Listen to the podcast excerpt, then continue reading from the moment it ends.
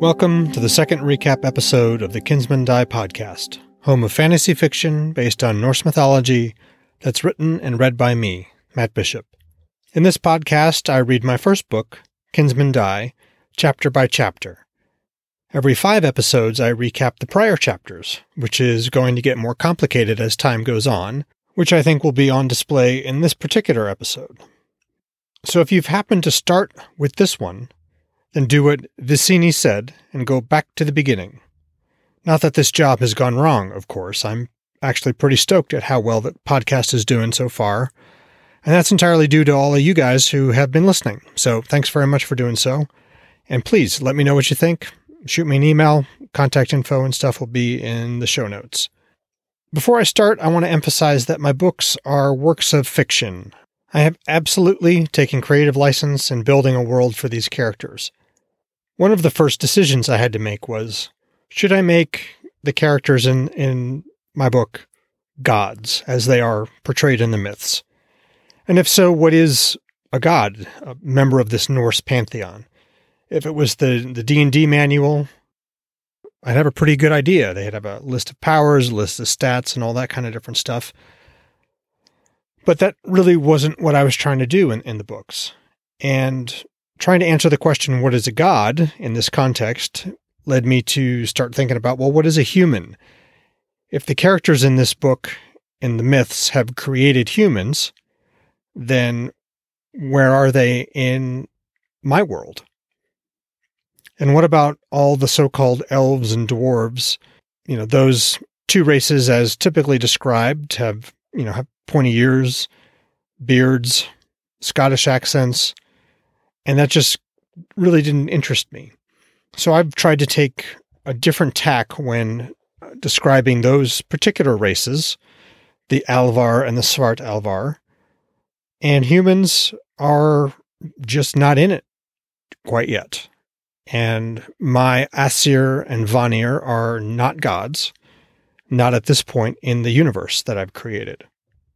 And as I mentioned, I think in the first recap episode, as is pretty typical if you're creating a, a, story, a narrative that goes from, you know, that has an arc, not just for the world itself, but for the individual characters participating in it.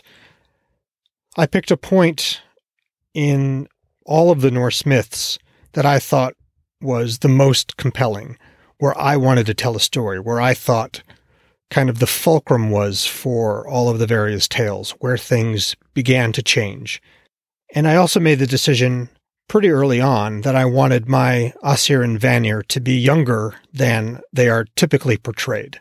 So they're not at what we would call the height of their powers necessarily. They don't, in the myths, the characters are always who they are. They're fully formed, they're fully fledged, they, they, they are who they are completely. And what I wanted to do in the books was to create like I said, an arc for these individual characters, at least for the point of view characters, and even for some of the the subplot characters, if you will. So Odin is, as you meet him, is not the Odin of the myths, not yet.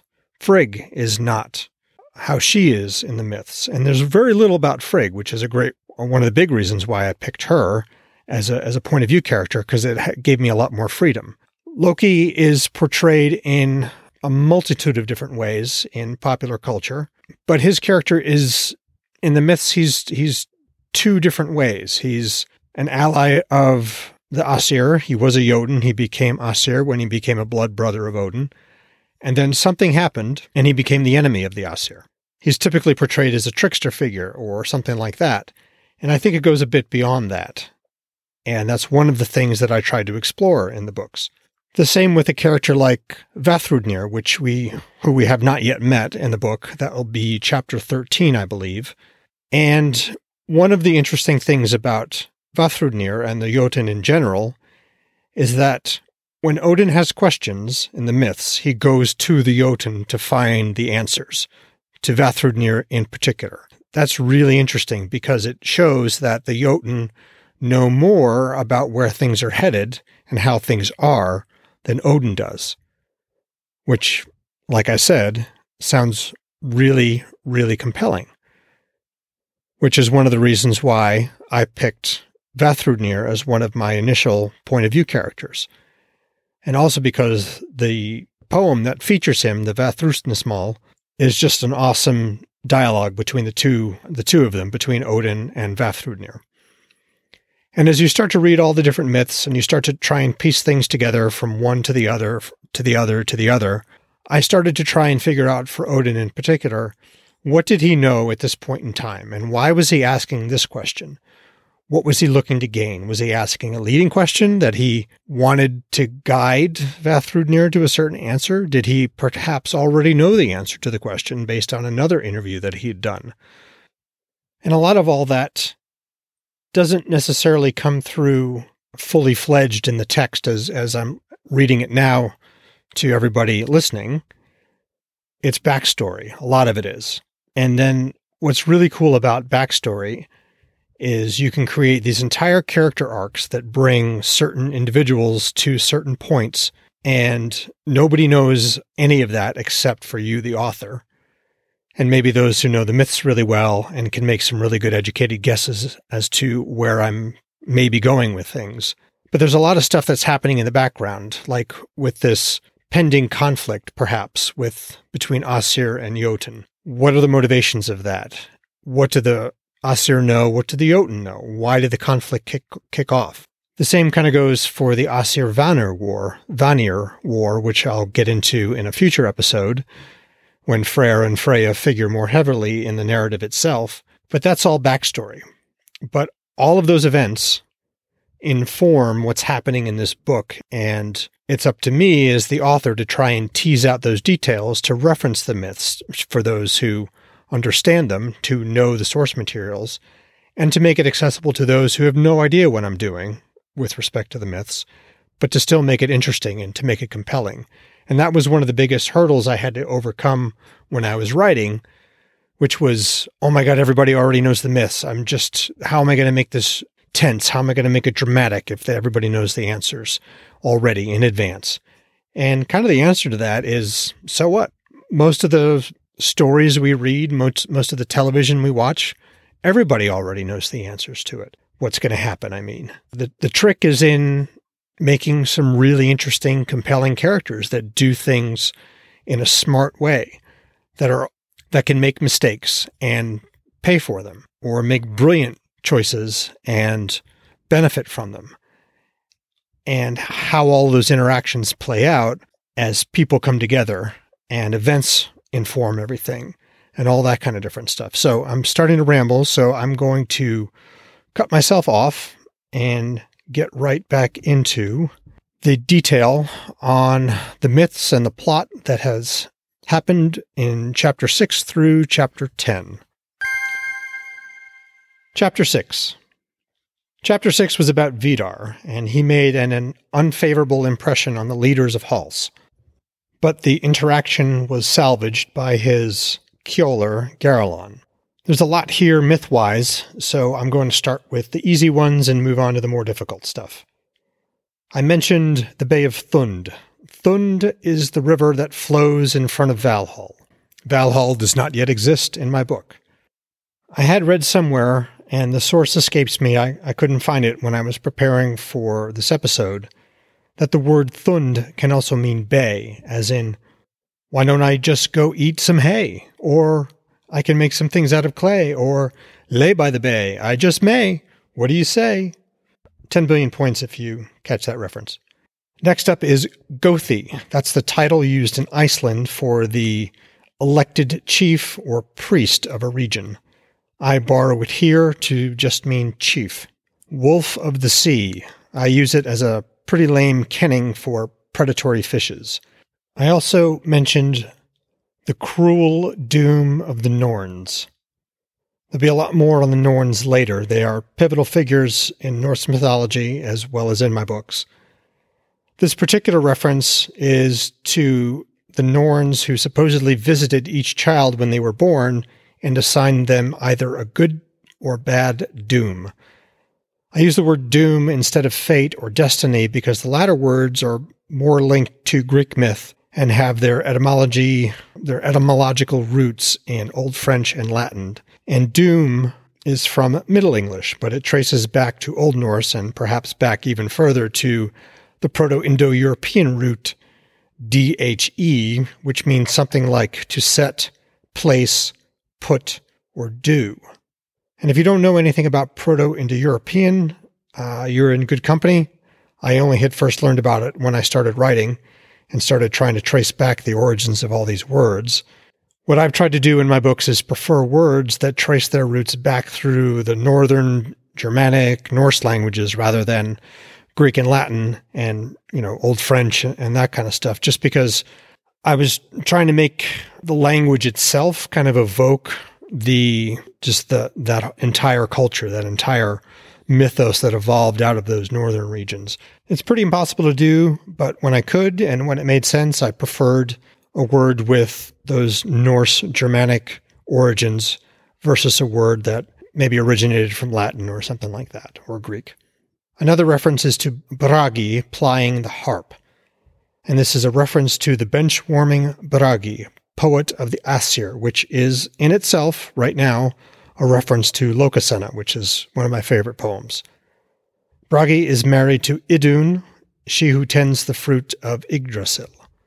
All right, so now we're at the more involved topics, which are Fylgja and Disir.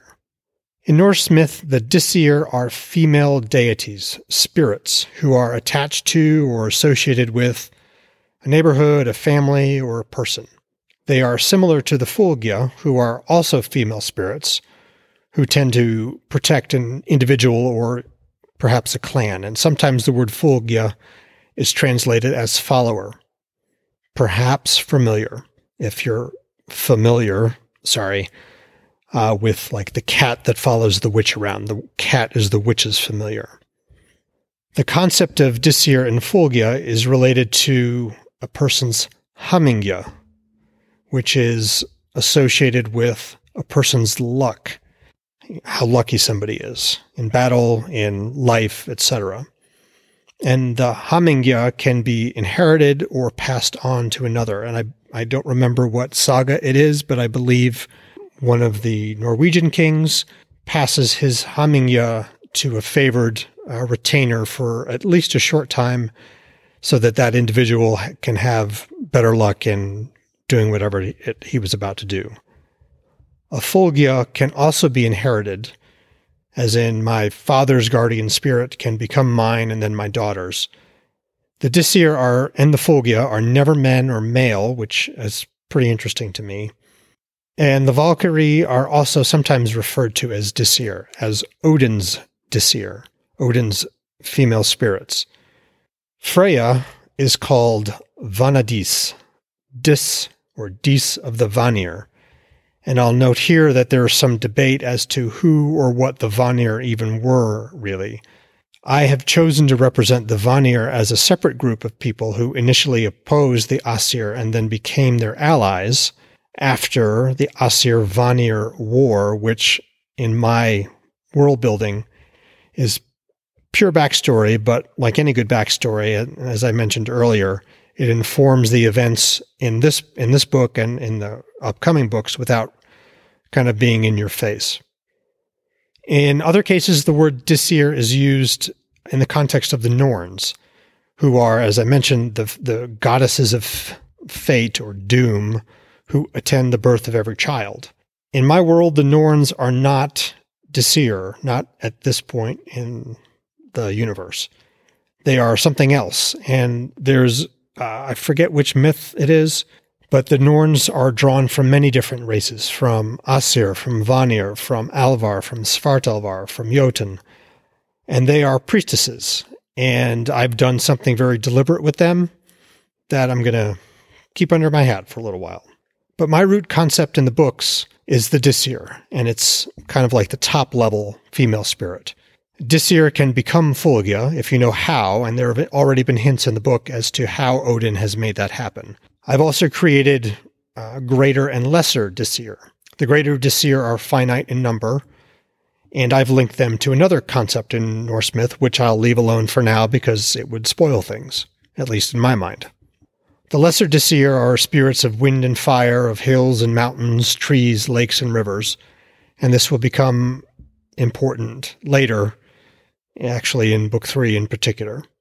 All right, Chapter 7 Odin gets pissed at the drunken Heimdall and is trying to get out information out of Heimdall regarding what he's heard about the events in Vithi. This goes directly to Heimdall as the eyes and ears of the Asir. In the myths, he is not a drunk, but in my book, he is. He wasn't that way when Odin left Gladsheim 20 winters previously, but he became that way in those intervening years. And there'll be more on that in a future chapter.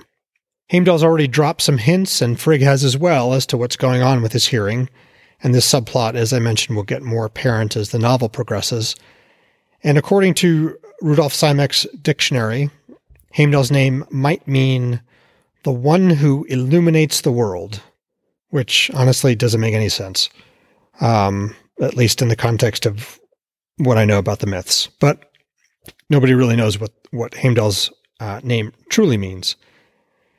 In the Voluspa and the Rigsthula, both are poems of the Poetic Edda, his name is Rigr, in which he is said to be the father of all mankind and of the various classes of mankind the thralls, the carls, the jarls.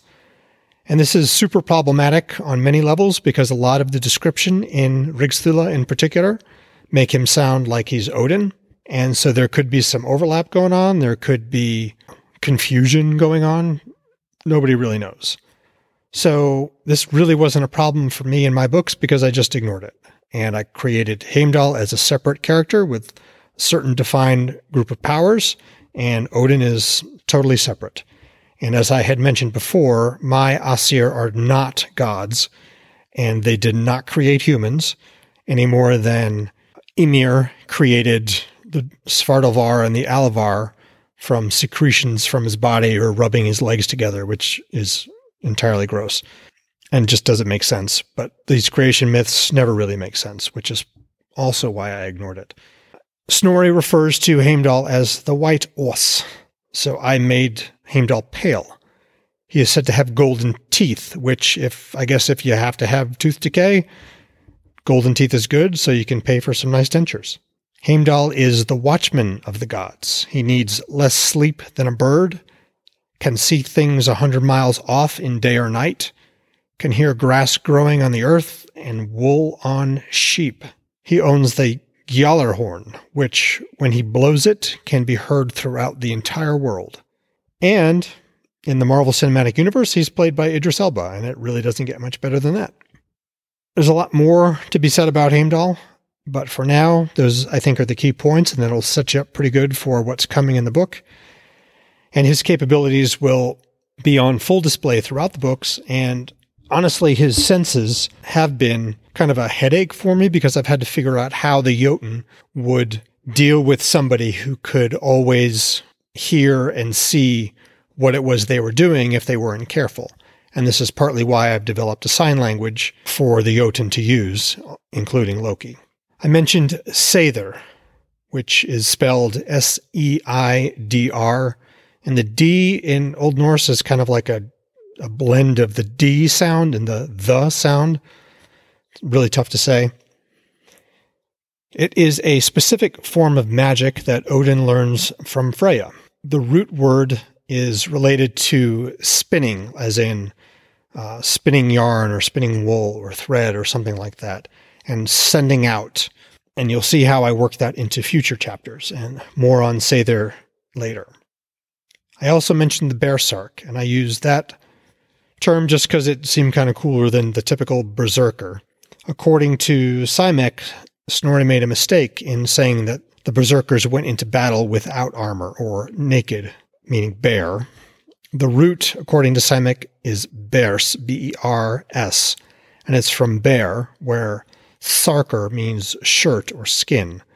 So, in Simek's opinion, these warriors were probably wearing bear or wolf skins, and Snorri calls them Odin's men. They were wild as dogs or wolves, bit their shields and were stronger than bears or bulls, and they were unharmed by fire or by iron. In the Icelandic sagas, bearsarks are usually portrayed as complete asshats who go around bullying ordinary folk until a hero comes forth and kills them. In my books, we've met several Bearsarks, Gulfin, Rota, Vidar, and Odin. And we've met a Fylgja, Vidars, who is a Disir. And if you remember from the chapters, Vidar's Fylgja is not really happy to be imprisoned or chained to him as she is. I also mentioned Draugr and a Draugr's bone blade. A Draugr is one type of undead in Norse myth and in the Icelandic sagas as well. There's some really truly amazing Draugr undead stuff in those sagas. Grettir saga and Eyrbyggja saga, I said that wrong, but it's a tough word to say, are probably the two best examples, or at least the ones that pop to mind initially. And if you've seen the movie The Northman, there's an awesome scene in that movie in which Amleth goes into the barrow and fights a Draugr for possession of the blade. It's right out of the sagas. It's awesome. The only way to truly end the living death state of a Draugr was to cut off its head and place it on its buttocks, which is the Norse version, I think, of what Balki Bartokomous would call buttock pinches. And then, once you've done that, you light everything on fire. According to Simek, the word Draugr belongs to the Indo Germanic root drug, which purportedly meant harmful spirit.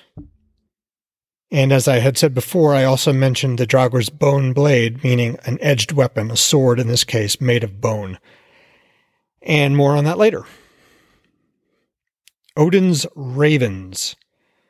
Odin is unique in having four familiars, and I think he's the only Asir who has any familiars whatsoever.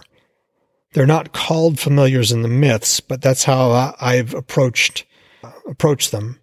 They are his ravens are Hugin, which means thought, and Munin, which means memory, and then Freki and Geri, and both those words mean something along the lines of ravenous or always hungry. In my books, Odin can speak with his familiars mind to mind telepathically over long distances, but not over infinite distances. And in a way, this is both plot convenience and kind of a drag when you ask yourself the question wouldn't Odin just send his ravens or his wolves to find out what was going on? If I answer yes to that question, which I usually had to, I would have to figure out a new way to plot a scene that takes that into account. And this, among other things, can cause cascading series of ripples that can require minor but usually pretty major revisions to avoid the bane of anything that uh, could be construed as idiot plotting. And hopefully I have avoided that trap. Sigfather is a title that is only used by the Einherjar, at least in my books. And this is usually translated as father of victory, just as all father is often uh, translated as father of all, which, as I think I mentioned in one of the initial episodes, doesn't make sense for Odin because he is not the father of everyone, unless he is uh, Rigr in Rigsthula. But I don't think that's necessarily the case. In any way, in any case, Dr. Jackson Crawford, in one of his YouTube videos, talked about how it was possible that rather than the father portion of that word, is not father at all. It might have been mistranscribed or misunderstood or something like that. And it might mean or might have been a word like fother, which means basically one who sets things in order, in order, or the orderer of things. And that makes, in my opinion, a whole lot more more sense because Odin, as I mentioned, is not the father of everyone any more than he is the father of victory. Sometimes he is, in at least one very obvious case, he is not. But he could be called one who brings victory, as in, if he's on your side, you're more likely to win, unless Odin decides that he needs you. But more on that later. Chapter 8 Frigg is annoyed that Odin is leaving after having just arrived back in Gladsheim to help figure out what's going on with their son Balder. In that chapter, Frigg then has a vision of Balder on a burning ship. She doesn't want Balder to go with Odin out to Vithi to help Vidar because she's afraid that something's going to happen to him. And in a couple instances in this particular chapter and in prior chapters, Frigg has mentioned that didn't we make Balder unkillable? That even the venom from a snow bear would run from his skin like water? And that is all I'm going to say about that for now. Instead, I'll talk a little bit about the returning of Frigg's ability to see the doom of all men and women.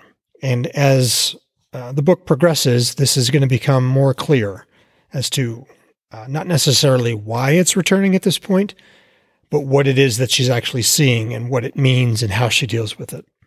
I also mentioned Odin's high seat, but rather than use the word, the Norse word Hlithskjalf, which, uh, according to Simek, the etymology of which is really not clear. It may mean something along the lines of, based on root words in other languages, something like an opening or a, a shelf from which one can look through the opening and see out over the entire world. It's kind of interesting that the etymology is unclear. I use the word high seat because that's typically how it's been translated. This is one example of when I was reading, I just edited out the Norse word because it's really tough to say, and I didn't want to wreck the listening experience as my woolly tongue was tied in knots trying to say something that I found difficult to pronounce. The point is that from the high seat, Odin can see into all the worlds. But where is the high seat, and what does see mean? And here, in talking about the high seat, I want to kind of circle back to Seidr, which, as I mentioned, is sorcery. And here I'm referencing a book by Neil Price called The Viking Way, which is a fantastic book, and it dives into the archaeological and textual evidence for sorcery in Scandinavian societies.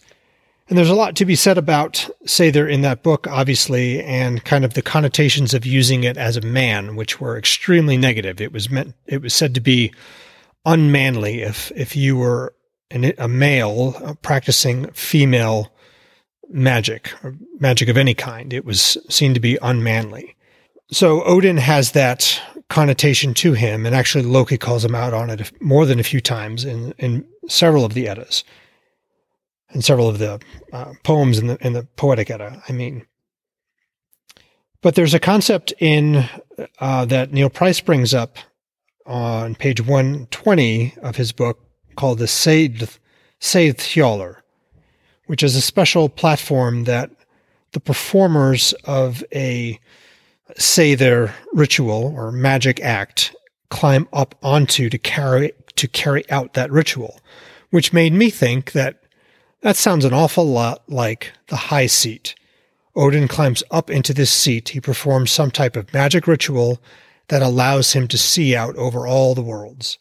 And if you recall, I think it was in, I don't remember which chapter of the book it was, but Frigg said that she went to Odin's high seat, and this is attested in one of the poems in the Poetic Edda, I believe, that she goes to the high seat, probably Balder's drama, now that I think about it, and sits upon the high seat and summons Odin back to Gladsheim because Balder is having these bad dreams.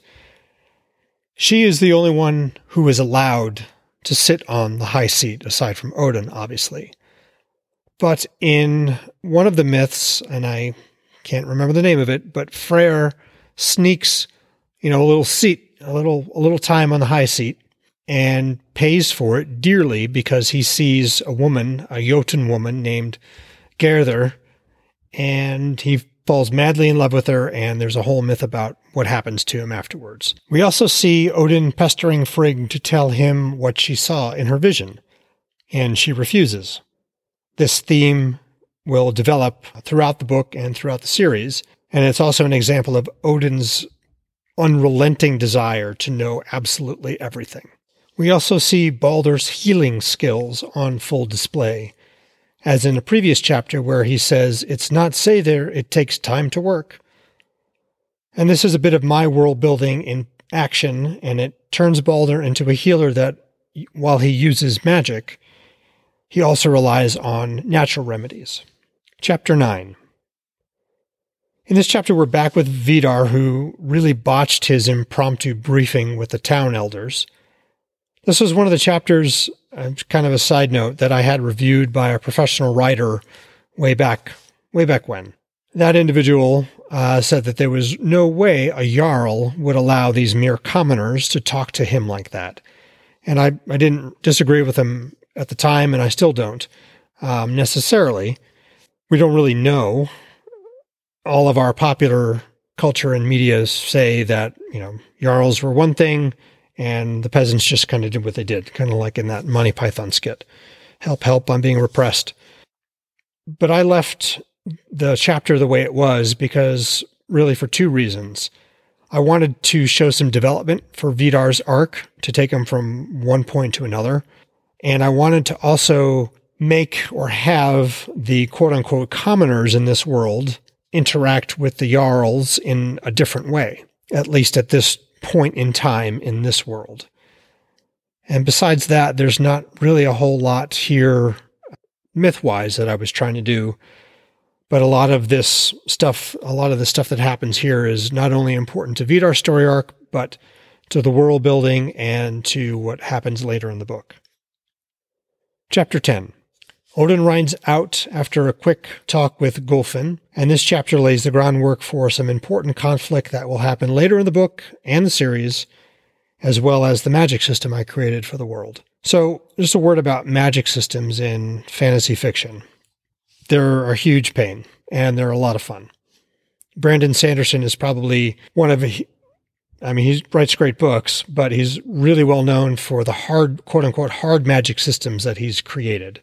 Basically, what happens in a hard magic system is that the author lays out the rules for how the system works, and the character is learning, and the reader is learning how the magic system functions as it goes through. And usually, what happens is that how the plot changes and twists is related to how the character learns how the magic system functions. And usually they, in some creative or innovative way, use the rules of that system to their advantage and they get the win. I started out wanting to do something like that with, say, their rune magic, necromancy, Fylgja and Disir, and shapeshifting, and, and all the, the various different types of magic that exist in Norse mythology. And I actually went through when I was creating the world and listed out all of the different types of magic systems from Galdr, which are sung charms, and Seidr, which is spinning and sending out uh, into the world your will and having it find something and bring it back to you, or generate some effect out in the world,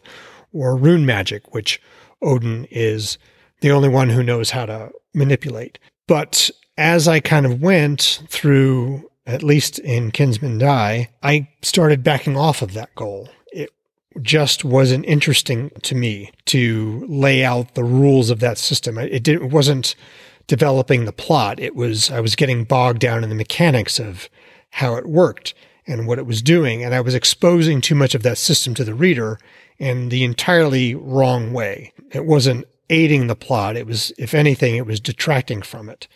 And I think that was partly due to my inexperience as a writer at the time, and not that I'm super experienced now. But what I've tried to do more in Dark Rose the Sun and in book three is to pull way back and go more toward a, a magic system that is quote unquote softer, where the rules are clear. I know what they are and I don't break them, but I'm not making it a plot point. I'm not making it key to the story itself the characters learn how to do some magic, particularly in book three, and then they use magic to do certain things, like we would use a car or we would use an elevator or a telephone or something like that. But it's not necessarily integral to how the plot unfolds for the character.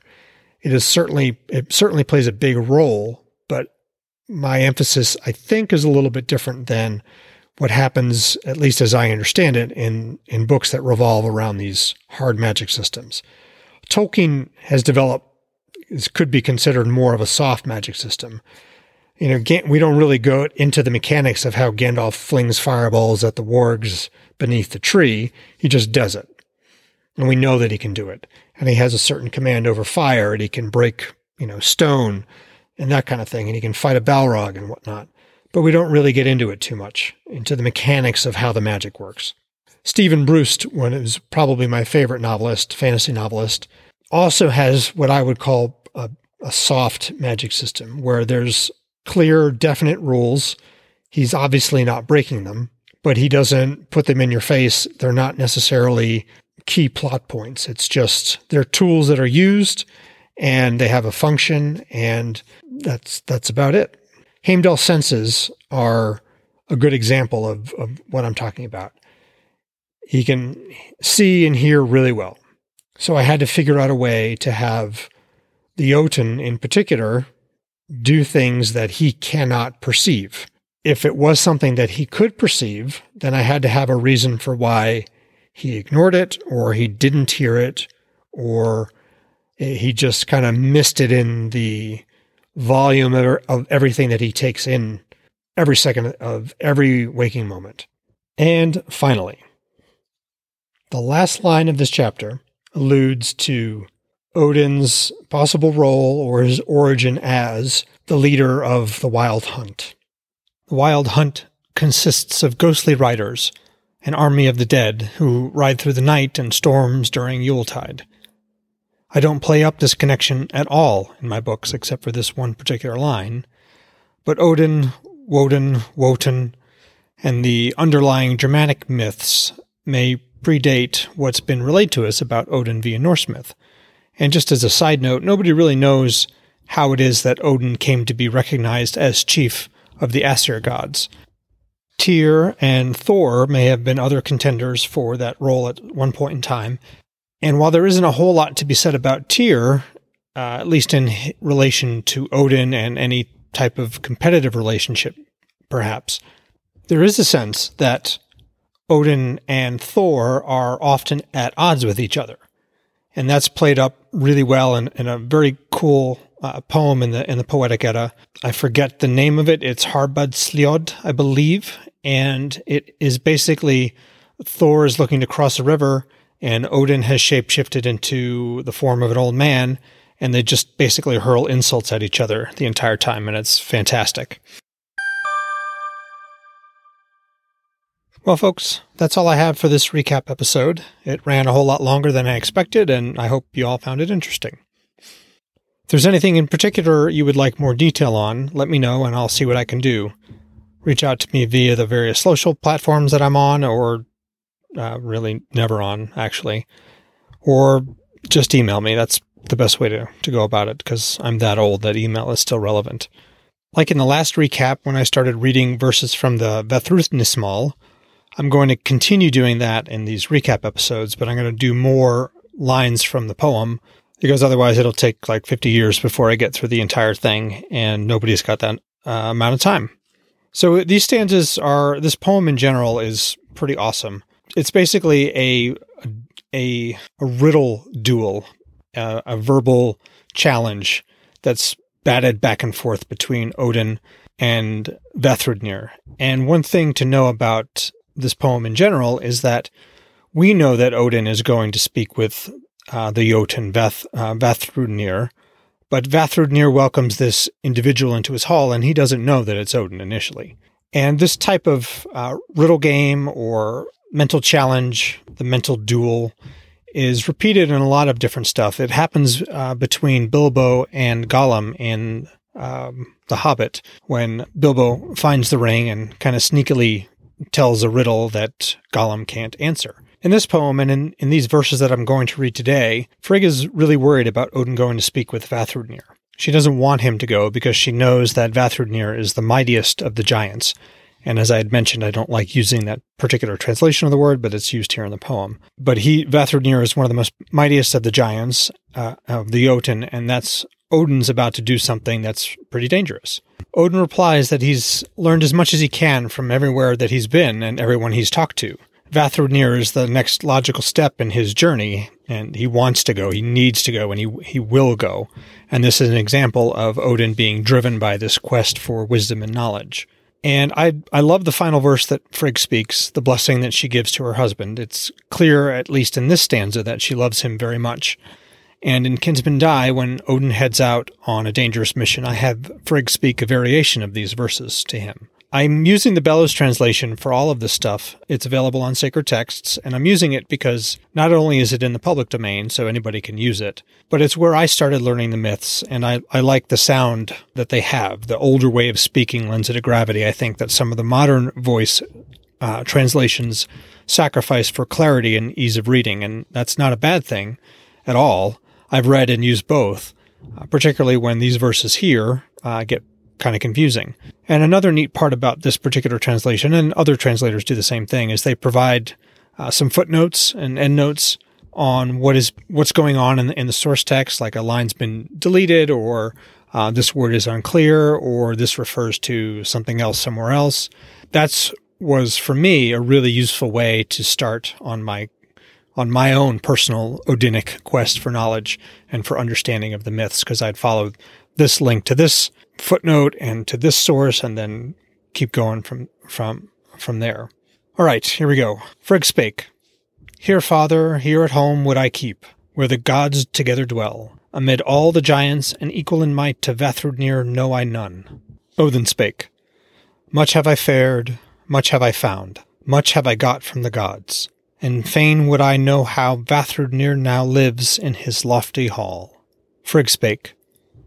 Safe mayest thou go, safe come again, and safe be the way thou wendest. Father of men, let thy mind be keen when speech with the giant thou seekest.